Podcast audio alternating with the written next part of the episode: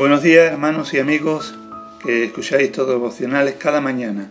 Quería compartir con vosotros en este día el versículo de Marcos capítulo 16, versículo del 1 al 8, que dice, cuando pasó el día de reposo, María Magdalena, María la madre de Jacobo y Salomé compraron especias aromáticas para ir a ungirle.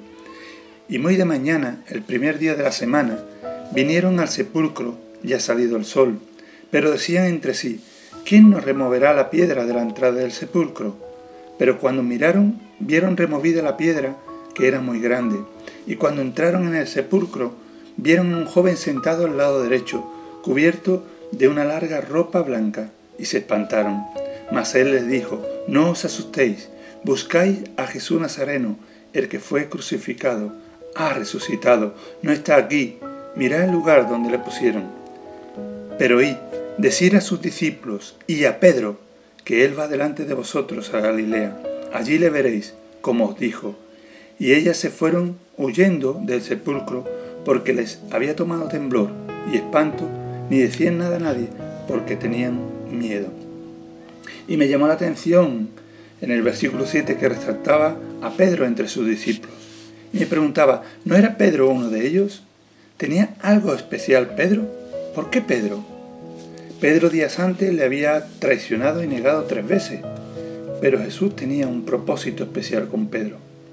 Pedro se arrepintió y reconoció su situación. No era vulnerable a caer. Pedro, cuando es nombrado en particular, decir a Pedro, esto lo recibirá muy bien, porque está triste por el pecado. El ángel hizo mención especial de Pedro para mostrar que a pesar de la negación de, este, Jesús no le había negado. Él seguía teniendo reservada para Pedro grandes responsabilidades en la iglesia que aún no se habían realizado. Vivimos en un mundo roto, un mundo quebrantado, un mundo fracturado. La gente conoce muy bien la derrota. Todos hemos experimentado el dolor en este tiempo. Cuando alguien a quien queremos nos desilusiona o la decisión que sentimos cuando alguna situación no funciona exactamente como hubiéramos querido. En esos momentos de desilusión o frustración nos damos cuenta, una vez más, cuán imperfecto es nuestro mundo. Y el deseo de Dios es de llevarte de donde estás a donde Él quiere que estés, de lo natural a lo sobrenatural de Dios. Cuando Jesús encontró a sus discípulos derrotados, escondidos, juntos en ese aposento alto, lo primero que le dijo fue paz.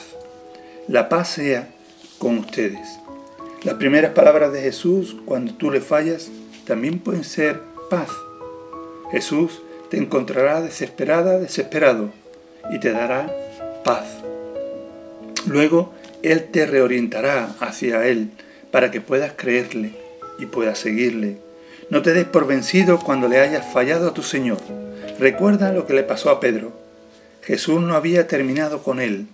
Dios todavía no ha terminado de perfeccionarte a ti como su discípulo. Cuando le fallas, Jesús tiene una manera maravillosa de restaurarte.